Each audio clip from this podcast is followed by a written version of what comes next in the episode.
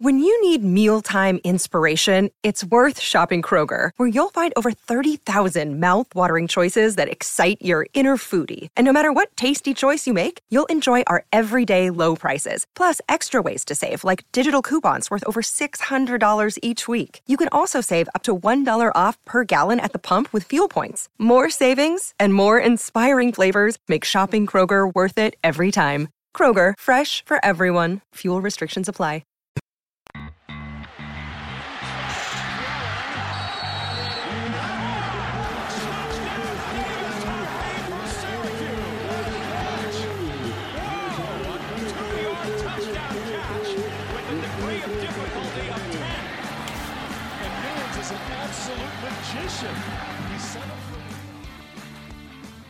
Hello and welcome to this week's edition of Troy Nunes is an Absolute live stream.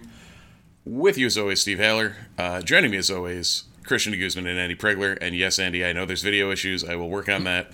Uh, kick it to you guys.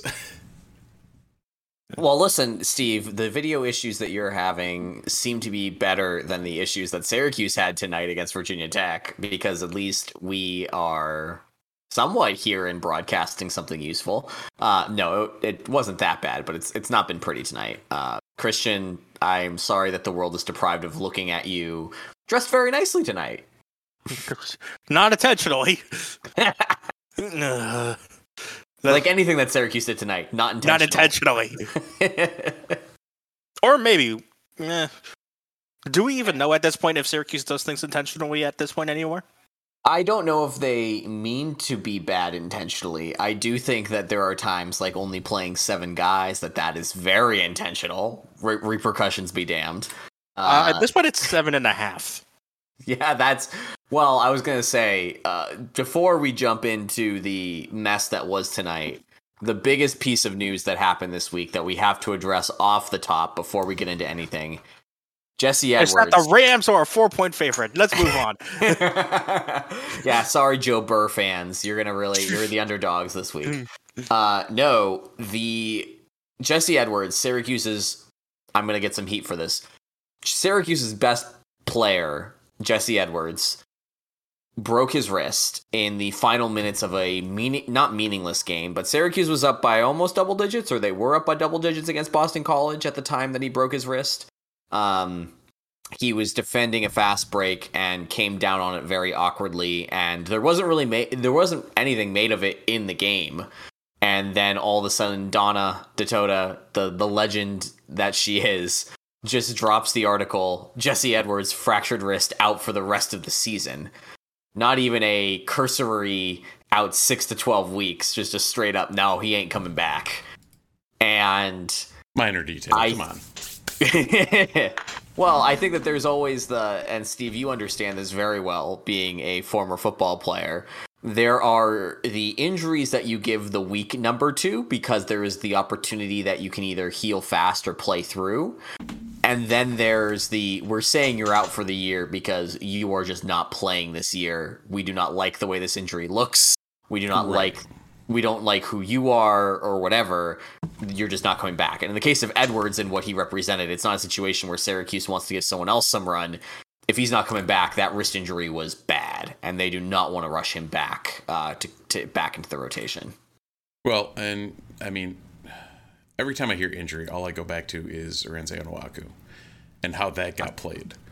And how that got played compared to how Edwards got played, it's like – Edwards must have been like they said he was either uh, this week or maybe even yesterday or today undergoing surgery on it or something he like that. So Boeheim confirmed that he was getting surgery on Friday and that he was getting a pin placed inside his hand for six weeks.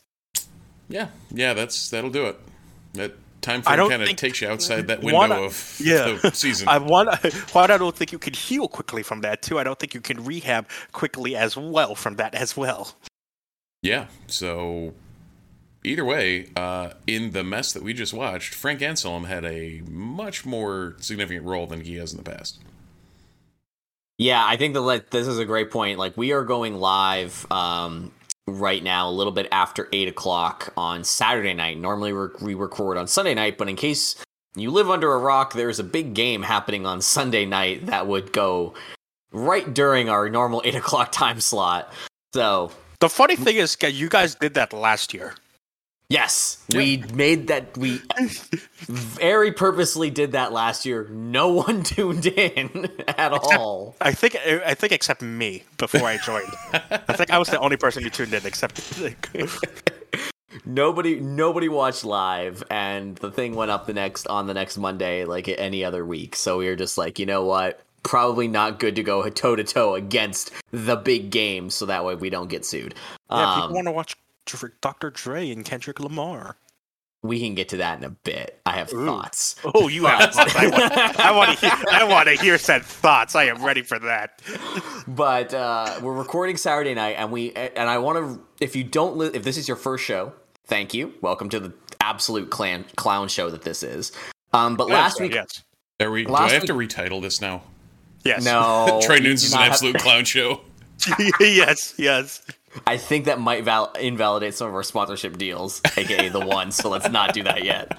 Uh, but when we were talking last week, we literally said we're going to go live after this game, and Christian, knowing he's a true Noonser, he knew immediately that this was probably a recipe for disaster. So there was a really good chance that this show would get ugly off the top because this game was going to be ugly off the top, and I di- I think at the time period we were assuming Syracuse is on a run. They're playing their best basketball of the year. Virginia Tech's a pretty solid ACC team, all things considered. We were expecting some weirdness that would dictate the ending of the game, and maybe Syracuse loses in a very weird fashion, especially with TV Teddy being the ref. Instead, we get Jesse Edwards' broken wrist. We get Frank Anselem playing major minutes. We get Syracuse losing this one 71 to 59. Um, Which they were tied with like what four minutes left. I was gonna say the score line. This is one of those games where that if you just look at the score line on ESPN, where they give you the first, the second, and the final, it is probably the most misleading Syracuse box score score line I've seen in a while when it comes to just the pure numbers. Because Virginia Tech was up ten going into the half, and Syracuse technically lost the second half by two. But yeah, Steve, like you said, this game was tied going into the final timeout of the game. Uh, Steve, uh, again, you were the one that posted this in the chat, but like, this was a weird finish. What the hell happened? Well, it was a weird game to start. I mean, the first half, dare I say that ten point, the ten point Virginia Tech lead could have been more, and It probably then- should have been more. Yeah, and then the second half, like SU looked like crap for a good bit.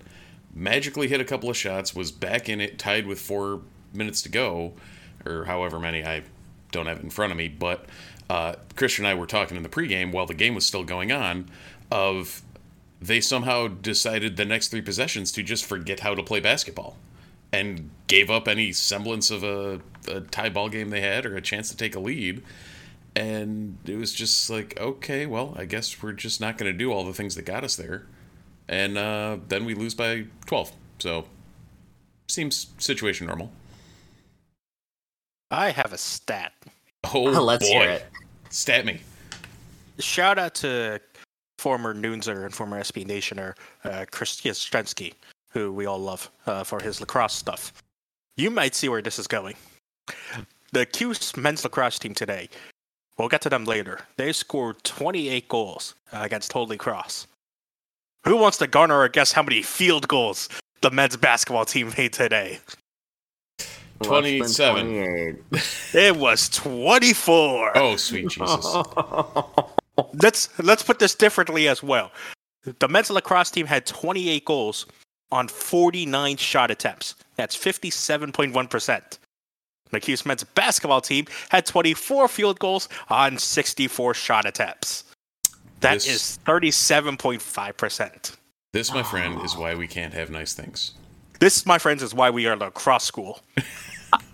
I just I just want to point out last week the three of us went over that spreadsheet that I made about like how good the team has been during this win streak. And all credit to Joseph Girard and Buddy Boeheim. Um, if you look at their numbers, Buddy was eight for 19, four of 10 from three. Buddy finishes with 21. Joe finishes with 16. He was six from 14 for the field. Not elite numbers by any stretch of the imagination. But those But- numbers will will do. Right. And they were better than either of those guys had played at the beginning of the season. Yeah. You look at the rest of the team. Yeah. Uh, the bench was one of three from the field, so they just didn't didn't play, didn't do anything. Um, the rest of the starters, Frank Anselem, uh, Jimmy Boeheim, and Cole Swider, made a combined nine field goals, and Jimmy Boeheim attempted nine on his own. I just Uh, noticed this also. Swider played all 40 minutes. And went four of 13, zero and for zero five. for five. Yep. This seems fine. There's i- I- if you didn't see this game and you are walking like walking into this chat, you're probably literally living the uh, Donald Glover walking into the in community like with the pizza into the room and be like, Yeah. So here's Oh. what I'll say about So here's what I'll say about this. I don't think anyone in their right mind was expecting Anselem to immediately become Edwards. If No. you thought that was going to happen, you were out of your mind. However, he did have 15 rebounds, which is incredible. And that's great. That's the kind of performance, not the 15 rebounds, but six to eight. yeah, Even lower, maybe. Like he if you really want to make it five, five to six rebounds per game and strong rebounds. That's what you would like from Ansel. You gave him 15. That's pretty good. You're not going to expect him to match the offensive numbers. The real disappointment comes from Jimmy Boeheim and Cole Swider. When you get that little production, when your front court goes six of 22 from the floor, that is just not good. which you know we can transition to if your front court's that bad, what do you lose by not playing your five star freshman that needs to develop? All right, Yeah. who wants to? Let's play this game. Three minutes over under Benny Williams. I'm going under. under. 246. Yeah. Yeah. I mean, this is the problem, though. And, and Steve, you hit the nail on the head. This we knew that without Jesse, this front court was going to be bad. Yeah. Uh so we talked about this. I'll, I had a couple conversations about this on on Twitter. I, we brought it up in the Slack. There was there's a real opportunity for you to put Jimmy Jr. at the five and throw Benny in there and just see what happens. Go with the super small ball lineup that, you know, the team is playing like it wants to anyway, with chucking threes from left and right. And if Benny Williams cannot get action without Jesse Edwards on a night in a game that you kind of didn't have to win to get on the bubble, but you really needed to to make that resume look stronger and was in your grasp. Like it was with Oh, yeah. like again, not to not to hit the nail on the head a billion times, but uh, Syracuse had this game tied with four minutes to go, and you can only get two and a half minutes. At this point, the coach is not going to play you. Period. End of story. Right. And I don't know what that says more, or who that says more about. Benny Williams' struggles that he's having, or Jim Boeheim's stubbornness in his initial evaluation of a player. Because I don't think that I don't think that this evaluation of Benny has changed all that much from the beginning of the year. We saw Benny get more minutes earlier in the season, but when Benny showed Jim that he couldn't do what he wanted him to do, the switch was flipped and it was switched off. Porque no los dos? I Yeah, I think that's um, probably the honest answer. Like Benny probably hasn't developed the way he should have, but also he hasn't been given the opportunity to develop the way he should have. So you're kind of stuck in this weird developmental hell year. And I think, uh, I think it was Kevin put that piece together midweek about like this isn't this isn't rocket science. This is not something new for Jim Boeheim. Like freshman freshman numbers, Benny actually is getting as much or more run than a lot of freshmen but that's that i guess that goes back into your indictment on the coaching staff of like you're bringing in these guys uh, how are how are they going to develop if you don't give them minutes like he's just surpassing i think or hypothetically will if he actually plays more than a minute and a half a game uh oh god name escaping I, me. I'm, I'm curious. Fab Right? Melo. What's that? Was it Fab Melo? No, it was uh, point guard Frank Howard. There we go. Um, there you go. Oh, Franklin the Turtle. Yep. so that it was like you, you start you looked at the numbers that he put together and it's like yeah he's actually playing more but it still seems like he isn't playing at all and that's just kind of an indictment on freshmen under James Arthur Boeheim recently because I mean we do know there was a freshman that played a lot of minutes and a freshman that played next to him that played a lot of minutes that year too uh, back in 2003 um, you guys may not have been born yet uh, but uh, I remember watching You brought it up this time. Yep, had to. You know, it, it had been 19 minutes. I couldn't couldn't let it go much farther than that. Yeah. We're too late on our schedule there. Yeah, I, I, I mean, this is and Christian. You know, we've been talking about this all season long, and you've been one of the biggest proponents of this. Is the loss of Jesse is not just big because of what we get on the offensive side of the board, but this team is not very good defensively. And Jesse, Oh, really? What gave me what gave me that impression? and Jesse, for what for what he was and what he wasn't, was at least a very capable two three zone center where you could plop him in the middle there. And while he did have a tendency to be a bit too aggressive and over foul at times, he was at least a shot detractor and a shot alterer. And you were the one that kind of mentioned this in the, in our Slack that we were having.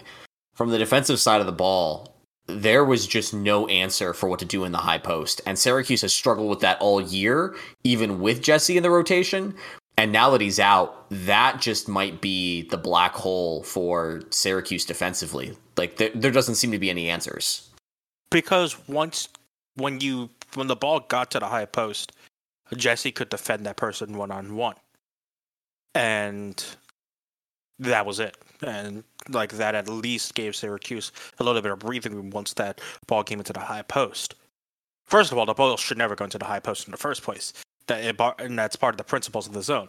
However, the guards this year and last year, yeah, They're, perhaps the- the year the before same that, guards. yeah, um, th- yeah, um, they aren't quite adept at uh, getting the ball not into the high post, and some of that is due to physical limitations as well. Um, to You know how I know you have a Newhouse pedigree?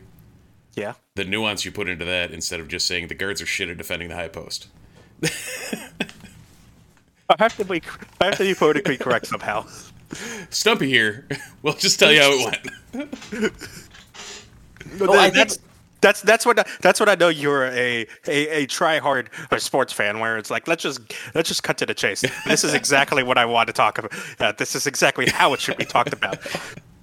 We we want to we want to flower it up. We want to make sure to like you know to give it a little pizzazz to show our personalities. Yep. Steve, as if you're new here, Steve is the offensive lineman. He is here to hit you in the mouth and let you know how it is. Don't church it up. Just punch you in the face. Problem solved. Andy and I, Andy and I are the wide receivers. We're trying to dance around the problem and make sure. Oh, yeah. get out of nothing. we are we are we're and I like and to be fair, like and again, Steve, to give you credit, you were the one that kind of mentioned this a whole bunch of times. Like these are amateurs. Tech, Yeah, like all, absolutely. technically these these are kids. These are amateurs. Sports is not their full time job. Even what Car- ignore Cardale Jones. Like mm-hmm. okay, you know they're not. They're, they're- I know all things in mm-hmm. reality versus whatever. But I'll especially give, with I'll the, give I'll give Tyler Lydon credit to showing up to some some of those morning classes that we had after uh after the during the you know 2016 run. Oh yeah. And Oh, I- to be fair, I can even tell you, as a D three athlete, I spend more time playing football than I would have at a full time job. Like between the weight room, between film, between everything. Like I can't Yep. imagine what D one's like. Right, and it's and it's the situation where like they're they're on field uh, coaches. You could change this. What we see is the on court performance. We don't see the practice, so we can't judge what goes on all these other times. You don't you don't let us see it, so we can only judge what we see on ga- on game film. That that's on you. Are you That speaking being- to Dino? We'll get to him in a minute. I feel like this is a weird like Festivus episode. It kind- well, this is the airing of the grievances. Well, Steve, that's I think that's the point is because for a lot of people, and I'm not going to. Aff- I actually you know what? Screw it. This is a podcast. I could I could have hot takes. I am putting the nail in the Syracuse coffin right now. The season is done. They are not going to be on the bubble. Bubble hopes are gone. Um, at this point, you're just playing for pride and you're playing it out. This was Syracuse's best chance at a quad one win, win this season. Yes. Yeah. Now mm-hmm. you know you say this now, and you know we're gonna end up like beating Duke and Notre Dame and be good. They're gonna put Dickie. They're gonna put Dickie V on the Duke game, and it's gonna be John Gillen again. Oh, oh God. no. Oh no. I don't know if I can handle that. Oh, I'm- and we've done it. I'm We staying. Nope. Th- th- that'll be Dickie's. That'll be Dickie's. Ga- Dickie V's first first game back from treatment, and Oh, the Coach K, Jim Boeheim, Dickie V love fest. Oh my gosh, should have put that on Valentine's Day. Come on. they, uh, I don't even remember what my original point was. Oh, my original point was this: the to the trashing of the guards thing. Normally, I am anti crap on guys that are on the court because they're amateurs and Yeah. it's tough. Joe and Jimmy, or sorry, Joe and Buddy have been here long enough. They have been in these situations before, and we've seen how they, what their struggles are. We've called them out. The coaches have called them out. And neither of them have fundamentally changed their game or their decision making. And at this point, I don't really know. I it's They may not be able Yeah. to, and that's I mean, Right. if, if you go back, we, we've been doing Guys, this a while. guys. What's up, guys, guys, guys, we we brought this up earlier this year. We, There is a we way brought this up that- last year. No, Andy and I talked about this just- last year. no, no, but we, you guys probably brought it up last year. There is a way for this defense to be better. It's not going to happen. man to man, man. It's never happening. It is- Exactly. Yep. yeah. Mm-hmm. But I mean, to be fair, like like Andy was saying, you know, we, we have two two guys that have been around the program long enough. Like, if you go back and listen to our takes last year, yes, we we talked about how bad the top of the zone defense was, but also had the kid gloves a little. Like this year, we know the limitations. Like we know that's what Joe and Buddy are going to be. Um, The, the problem is there also isn't a backup guard or another guard who has length who could be a temporary stopgapper Right. when the top of the zone needed a defense. or even even wings that can cover that, like the high corner there. That that's very true as well. But and that's uh, it's it's more of a function of I mean, the that was kinda hap- team being in a weird situation and weird transition. uh, the, the, the Orange only had one of those as a starter last year. Fair. the other one, not so much. Can uh, my my left kidney for Hakim Warrick? Oh my gosh, she would God. kill on this team. Not even NBA What- one. I just want to what use college would hap- team. What would happen if, for some reason, Peter Carey comes in ready and Anselem, uh, uh, ready enough to be the backup, and you shift Anselem to the wing? Hmm. Hmm. Hmm. I don't hate it. Yeah. It's Christian. It sounds really good, but it requires so much positional flexibility from a head coach who has refused to show positional flexibility. That is a very good point. uh, I think. I think again. Well, let's remember back a couple weeks ago, Boeheim said probably two, maybe three freshmen will start next year. Right. Yeah. I'm in I'm in full This is bringing me back to when we first started this cast when it was me and Steve talking about the COVID Syracuse football team. Um, which was not playing to win games. It was it was playing the games to play the games and see what happens with the freshmen. Right. And I feel Throw it like we've wall moved and see what happens. Yep, I feel like we're at that point with this basketball team. Um, so Christian, I'm glad you're here now because there's another voice to bounce things off of. yeah, give me that thumbs up. Um, but before we talk about Dino Babers and his football program, let's talk about Home Field Apparel, our wonderful sponsor of the Troy Nunes is an absolute podcast. Home Field Apparel is your one-stop shop for vintage, collegiate, cozy apparel. They do t-shirts, they do hoodies, they do crew necks. Occasionally they do joggers if crazy UConn fans don't buy them all out. Uh, all in all, they are a great place to go if you're looking for something old school. They have a fantastic Syracuse collection. Use the promo code NUNES, N U N E S, for 10% off your first order at Home Field Apparel. Um, again, if you're listening to this uh, live, just Google Home Field Apparel. They'll pop right up. It's easier than me trying to spell Home Field Apparel with their vowels missing from apparel. Um, mm, I will screw yeah. that up a billion times. Just just go there, and if you're uh, on nunesmagician.com, there's a link to uh, the Syracuse collection right in the article. Yep. So feel free to yell at Connor for us. It's fine.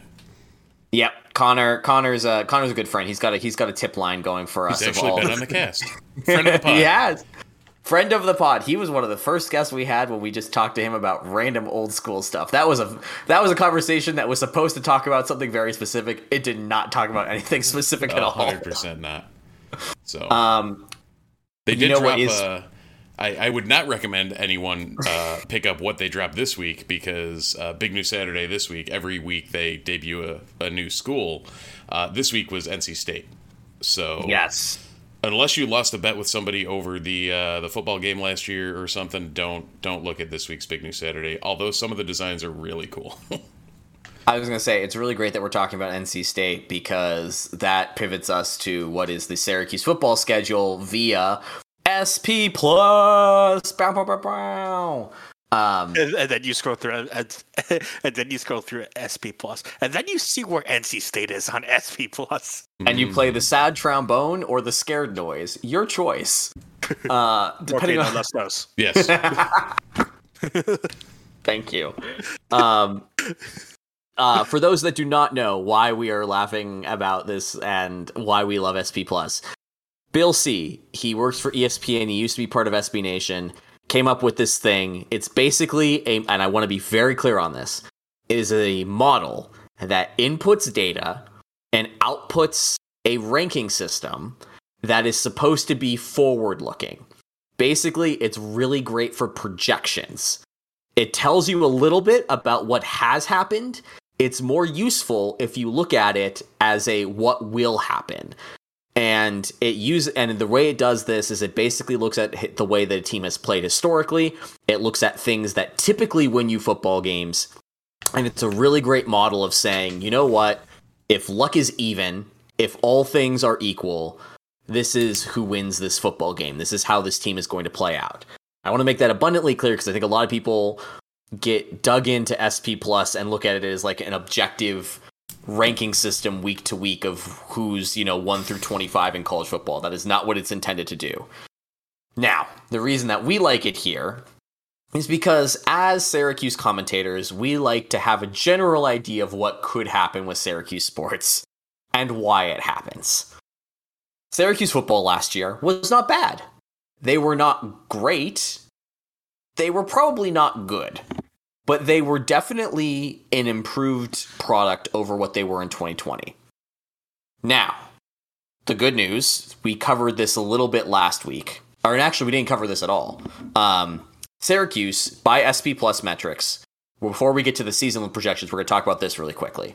Syracuse is the 15th, it was ranked 15th in returning production, meaning of all D1 schools, Syracuse, in terms of weighted performance coming back, was 15th best in the country. They were returning a lot of key pieces, and we knew this. Um, Steve, one of the things that I wanted that we kind of talked about was that SP Plus does not love running backs who return. They did not rate Sean Tucker's right. record breaking return highly. But you know what they did like a lot and they rank higher is offensive line snaps.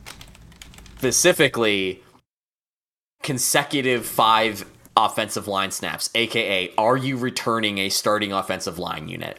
So, I'm going to give Christian the meaty fun part about talking about the quarterback returning snaps. But let's talk about the offensive line really quickly. Don't throw Why... me a good time. Why is S&P Plus optimistic about what Syracuse is returning when it comes to the front five? SP plus, please, please, not S and P. We're not back in the oh SB Nation days. There's a lawsuit you coming your way.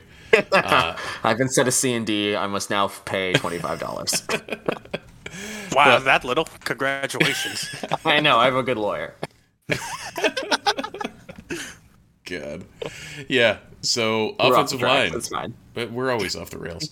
Um, so for the uh, the big guys in the trenches, if anyone didn't notice, we had um, f- well, we had f- or have five guys coming back that have all started multiple games for Syracuse, including Matthew Bergeron, who's really really good at football, Kalen Ellis at left guard, likely who is uh, a re- well going to be a sophomore, or would he be a COVID freshman still? I don't know. Last year was not a free free year, right? No. Um, So but he's- he he's got a a free year his first year. Well, last year was his first year. He was a true freshman last year. So there you go. Yeah. So he's a sophomore. So he's a true sophomore um, at left guard. Uh, likely, what or what I'm anticipating just from what we've seen would be um, the return of Carlos Vettorello, who got injured at the end of last season, into the starting lineup back at center where he played his first two years, um, and then Chris Bleich at right guard, Dakota Davis at right tackle, where he played a game or two the end of last year when uh, Bergeron or when um, Vettorello went down. Um, I I mean that's a solid unit to be bringing back, and there is some depth behind them as far as guys who can play. Um, guys who saw snaps, you're looking at Josh Ilaoa at center, who was uh, okay at best. Uh, Darius Tisdale at guard and tackle, who I would file in the same boat but slightly above. Um, and I think it seems like a good core and a good good set of young kids that came in last year. Uh, combine that with a full off season working with Mike Schmidt instead of the limited time they had last year. And this unit is actually th- this unit that blocked for one of, if not the best running back in the country last year, uh, has a lot of bodies back and a lot of um, a lot of talent back. So I am looking relatively optimistic about them, but I'm always a grass is always greener person. So The offensive line being good is obviously a big piece to Syracuse's success year in and year out. But Christian, one of the things that SP Plus really did like is that the Orange are is returning its quarterback who is responsible for the majority of passing yards and the majority of rushing yards. That being said, SB Plus also was smart enough to go, y'all aren't returning that many yards in that category, to be fair. Um, one of the things that happened this week is that we saw some coaching changes, and it really does seem if you are somebody who wants to be optimistic, the coaching changes indicate a fundamental shift in the way this offense is going to run this year. What can what were the changes and like what are some of the things that you're hoping to see in terms of of changes along the offensive front?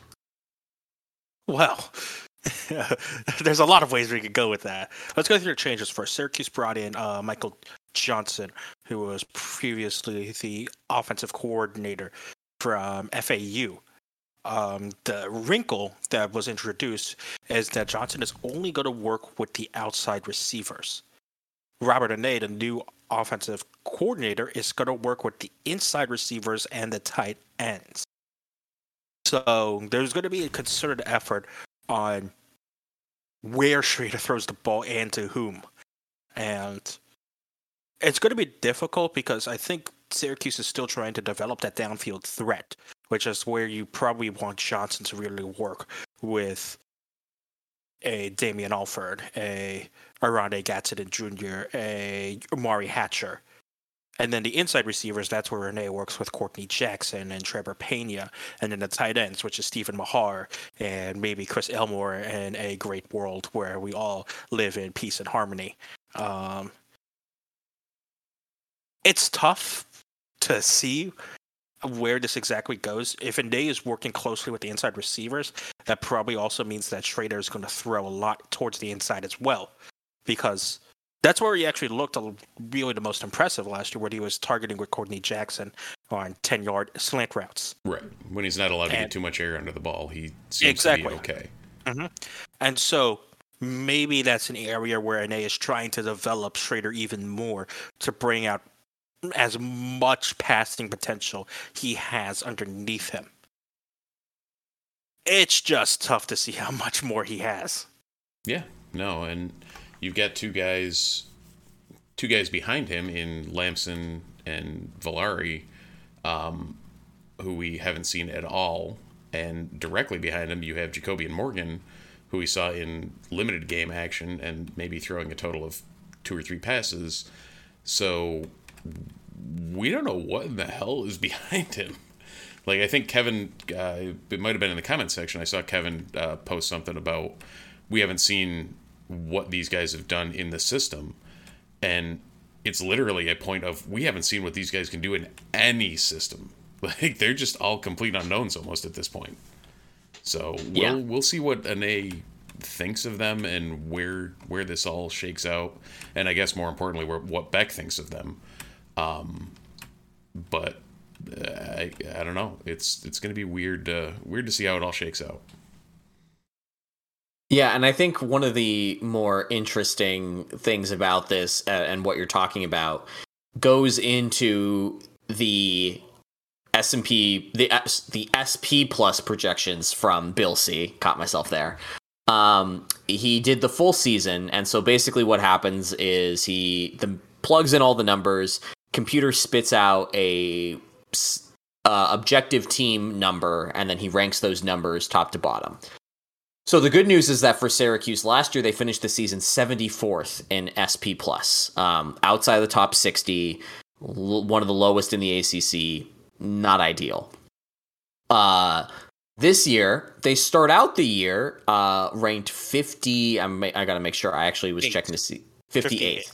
Yeah, which is pretty good improvement for not doing anything since the end of the season. Um, it goes to show how much that returning production is valued.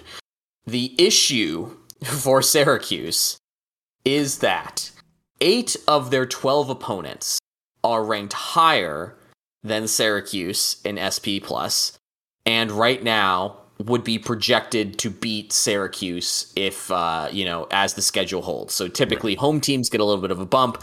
Doesn't help Syracuse at all because all these teams are difficult. Um, the biggest issue that Syracuse has is the schedule. And like we've talked I we we talk about it as a meme. This is the year where it's actually going to hurt Syracuse because if Syracuse had an average schedule, they go they probably go 6 and 6 and make a bowl game. They do not have an average schedule. Um, I'm I'm curious, uh, Steve, if you got to take a look at SP Plus in depth. I was genuinely surprised by high how by how high Pittsburgh still is. They SP Plus has uh, Pittsburgh as a top 15 team with NC State and Notre Dame, who are all and Clemson. So Syracuse has four top 15 teams on the schedule. Um, It's Pitt it's being- not great. Yeah, Pitt being in that group surprised me, but I'm wondering if there's anything that stood out to you from from the initial rankings. So I didn't get a chance to look at the actual SP Plus rankings. I got uh, I dove deeper on the returning production when you were writing that article. Um, Yeah. Which of course I just threw out the note sheet uh, earlier today of exactly what numbers everything was. But uh, even then, like you look at returning production, which does have a large component in Bill C's final numbers. Um, most of this, most of the teams that we're facing, outside of I think two, were in the top half, the top quarter of the country in returning quality. And, you know, yes, we were 16th, but there were still like FSU, Louisville, and NC State were all above us, which is mildly insane to think. Um, that we could, you know, drastically improve our offense by, you know, a touchdown a game and still end up with the same or worse record. The big thing here, I think a lot of people are discrediting how good Purdue might be because Yeah. Purdue Yep. is 27 in SP plus, and a lot of people, from what I could gather, just based on what I've been hearing through the grapevine, what I've been seeing on Twitter, I think people are discrediting Purdue as a, not as a easy win, but as a very winnable game for Syracuse. When in reality, it's probably the opposite, and to the more extreme end of that scale. Um, so that's got to be worrying, especially when Purdue is bringing a 22nd ranked defense into the Carrier Dome. Like, I for a third game like, of a new offensive coordinator, that's just not a recipe that I'd much rather think would be great. Right, and without a one double A game in there to get your feet under you too. Mm-hmm. Yeah, the uh, it, this is just a situation where when you especially look at and not to get so granular into this, but you look at the way that the schedule is actually put up.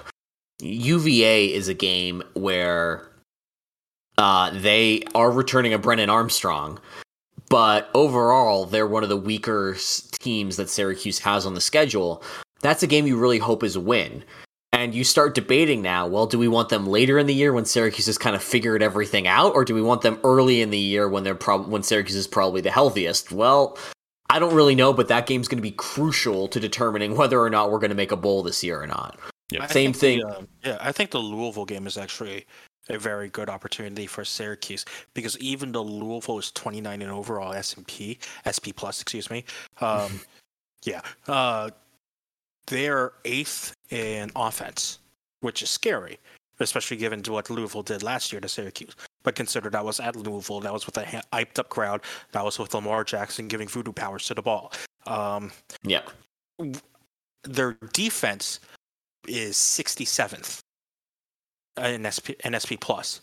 So there's your opportunity for Syracuse because Syracuse's defense, as we know, is a lot better than their offense. So there's your opportunity to get a big statement win off the board first. And I think that's a very good opportunity for Syracuse to really put their foot down. Yeah, I think if you look at a lot of Syracuse's opponents, um, like Florida State is a team that we consider a wild card. SP Plus really likes them, um, but they're only 47th in offense. They're really they're higher up on defense, and we saw that Syracuse last year against that you know same defense was able to put up points. They just weren't really able to stop anything. Um, you know, we already talked about Purdue. We talked about Louisville. You get further down the list, and you start looking at you know a Wake Forest they're projected to they're the ninth overall offense. They are the 97th ranked defense. That's a game That, where that was very true last year. Right. So that's a game where you're going on the road middle of the season.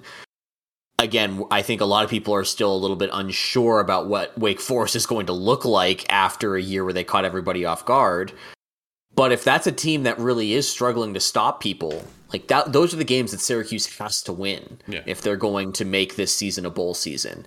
And it just stinks because it's a year where you go, well, if Wake was coming to the dome, I'd feel a lot better. But we have to go on the road in the middle of probably one of the difficult, most difficult stretches of the entire season. So it's just there's a lot of obstacles put into Syracuse's way this year. And I'm not just talking about like, oh, you know, you play in the ACC, everything's hard. I mean that when you really look at the way that everything kind of fell together, this was the short end of the stick. And this And it is, really- I, I'm going to beat the John Casillo drum. And this is why you don't schedule Purdue, you schedule Ball State or somebody. Exactly. Like it really is coming, especially that you got the Wagner game moved into, you know, quote, beginning of the ACC schedule. This is gonna this is gonna be so great when Syracuse finally has something correct in 2025, and you need that good first mojo win, and it's against Tennessee in Atlanta.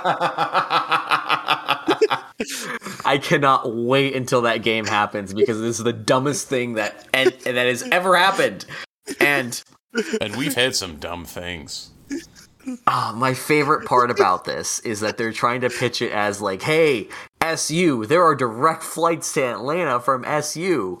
Like, we've got this Delta connection that you can all just fly direct directly down there."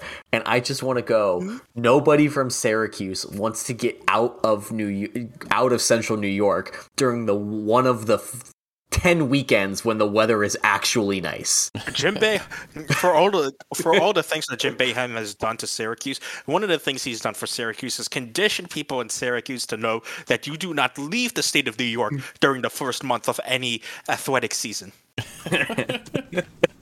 It is correct. You do not leave the home state. You take the wins because you know what? At the end of the day, Nobody really cares where you got those wins. They care about the number of wins that you have. Mm-hmm. Well, you know a win that by the end of the season nobody's going to care about, but looked really, really god dang good today. Transition master Steve, talk to me about lacrosse. Well, I'm going to kick it over to Christian because he knows what he's talking about, unlike the two of us. But Syracuse did have a beautiful, beautiful, I believe, third highest goal total ever win today uh, to open the lacrosse season against Holy Cross, 28 to five. Yeah. Actually, this is this gives me a good chance because I uh, unfortunately wasn't able to get a look at the game first before we uh, we all got rolling. So now I get to see what the starting lineup was, and I got to react along this with uh, you guys.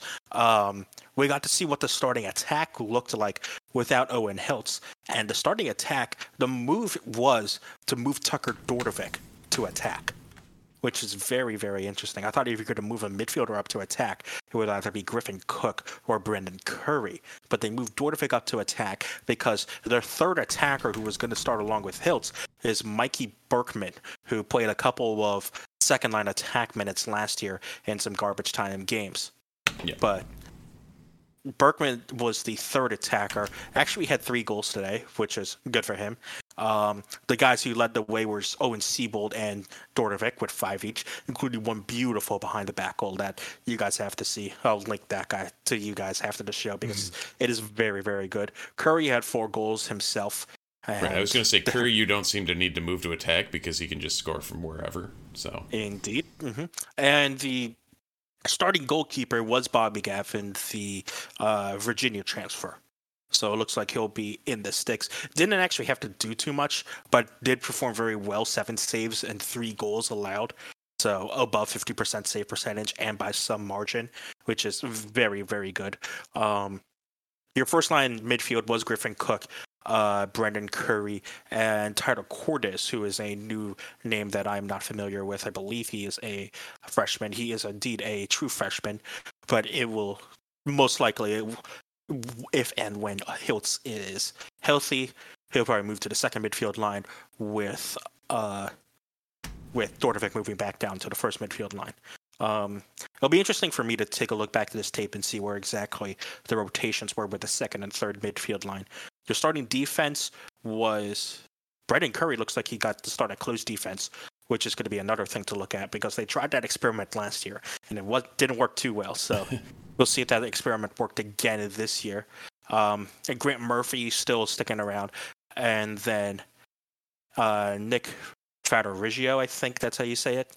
Um, we'll get I'll get that for next year. I mean for next cast, but that's an interesting defense starting wise. But again, a good win. But if you want to put stock into this win, I know a lot of people are like, "Oh, Syracuse should be ranked higher." This is a Holy Cross team that was finished to pick pick to finish last in the Patriot League, so not a stiff competition by any sort of the matter. right. So pump the brakes a little bit here. I can't say it was good. Uh, I, I read through um, John O's uh, recap of the game because I also did not get to see it because I have a four year old that wanted to go to the zoo. So I got to see penguins. You guys got to see lacrosse. Uh, but uh, he did note that uh, Pietramala's defense, uh, or he he noted that Kark apparently on the broadcast even was saying that Pietramala's defense looked completely, you know, retrofitted from the what we saw last year. which is very good. Yeah. That's what you want to see. It is still awkward to see Dave Pietramala in a Syracuse uh, sweater Yeah, on the oh, sidelines. 100%. I think that And it's there's and it's and it's great to see that you know as the coaches in this day and age are moving towards the quarter zip and the sweatpants. Gary Gait is still rocking a full suit on the sidelines.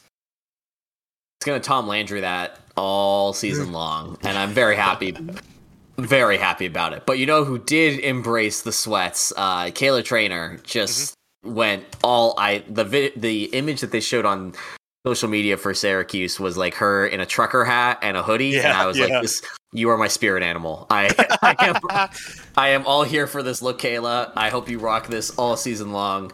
Um, the women also won their g- debuts, which okay. Shout out to lacrosse just saying, you know what, we know you guys just need some stability and some comfort. Let's just give you some early season back to back lacrosse wins, both eras open with a W. Um, similar to the men, I think it was a situation where there's not a whole lot that you could take away No. from the game. No, Hey. there's a lot you could take away from this game. Oh. Actually, Oh yeah. Okay, was, great. Tell me why I'm uh, wrong. Well, it was- Stanford is ranked 13th yeah. in the nation. Oh, I did not know that. Yes, this is a good Stanford team. Yeah, I did Um, not. Go so- Pac-12? Question mark. Pac the Pac-12 is actually pretty good in lacrosse. Stanford's been pretty good. USC has been showing up here and there at times in women's Okay. lacrosse. So yeah, um, it's not a bad. It's not. It's not. It's not bad. I mean, women's lacrosse, um, partially due to Title IX, is growing a lot faster than men's lacrosse. But that's Yeah. not a bad sign either, especially when you see uh, in the ACC you have Pitt and Clemson adding programs. Um, in women's lacrosse, um, I think Pitt's starting this year, and Clemson is, and Clemson is starting next year with um, actually very good facilities for their upcoming women's programs. Um, shows you the effect of football. Wink, wink. Um, so. Women's lacrosse is a much faster growing sport than men's lacrosse. All credit to them. Um, shown as how good Stanford has been, and they, it, this they played them tough. This game was tied at halftime. Syracuse was trailing at points in the first half, and and then Megan and then Megan Carney said, "Hey, I'm going to score six goals." Yeah, that seems fine. And she's So- That's awesome. and that's the thing is with this team, like there's a couple of Oh, folks seriously, that that's can do Megan. that. That's Meg. That's Meaghan Tyrrell. I keep getting them mixed up, but Oh, there's too many Megans and too many Tyrells and too many Emmas on this team. Yes. To keep getting mixed Okay. up. Uh, Meaghan Tyrrell, six goals. not bad.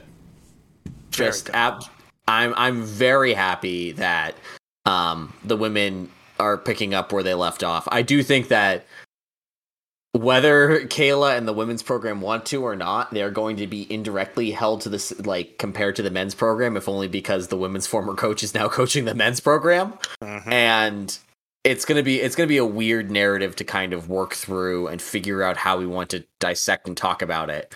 But I do think one of the things that we had all talked about all off season when this when all the coaching moves was happening was that Kayla was always the choice. She was always she was always option A for the women's program. And I really hope that this is just step one of that validation. Yep. And I'm I'm very cautiously optimistic that this is going to be a situation where she can provide that extra edge to get them over the top. So here's hoping that there's more big wins. Um, Christian, one of the, I not to put you completely on the spot here, but uh, what are the men? Obviously, had their win that didn't really mean a whole lot. Win. Um, are there games this week that we should be paying attention to in the lacrosse world? Um, for just in lacrosse world in general, or coming up for Syracuse? For Syracuse, yeah. next week. Number two, Maryland. Yeah. Oh shit. National Things gonna runner, real. national runners up. Yep. What makes this game really spicy and upsets me to no end about this is because Maryland. I've talked about this before on this cast. Maryland has an attacker, once again, an attacker who's a a Tewaaraton uh, front runner. His name is Logan Wisnauskas. He was a former Syracuse player. Oh. Cool. So And it's not that- just a basketball thing. No. He is, and he is very good. yeah. This is why we can't have nice things. Mm-hmm. Even though we Did still not mean have to nice end this- things. I was gonna say, did And- not mean to end this on a down note, but like, man, Yeah. that is the most Syracuse thing I've ever heard this year. That is going to be a very, very interesting game. So, Well, I am am, pretty uh, sure we'll ready. find a way And to for some recap reason- that next week. If, if for some reason that game is on ACC Network Extra, that is criminal. Wait, what? Boo. Yeah. That is criminal. I even want to watch that. yeah. Yeah. Come on, ACC Network. You can.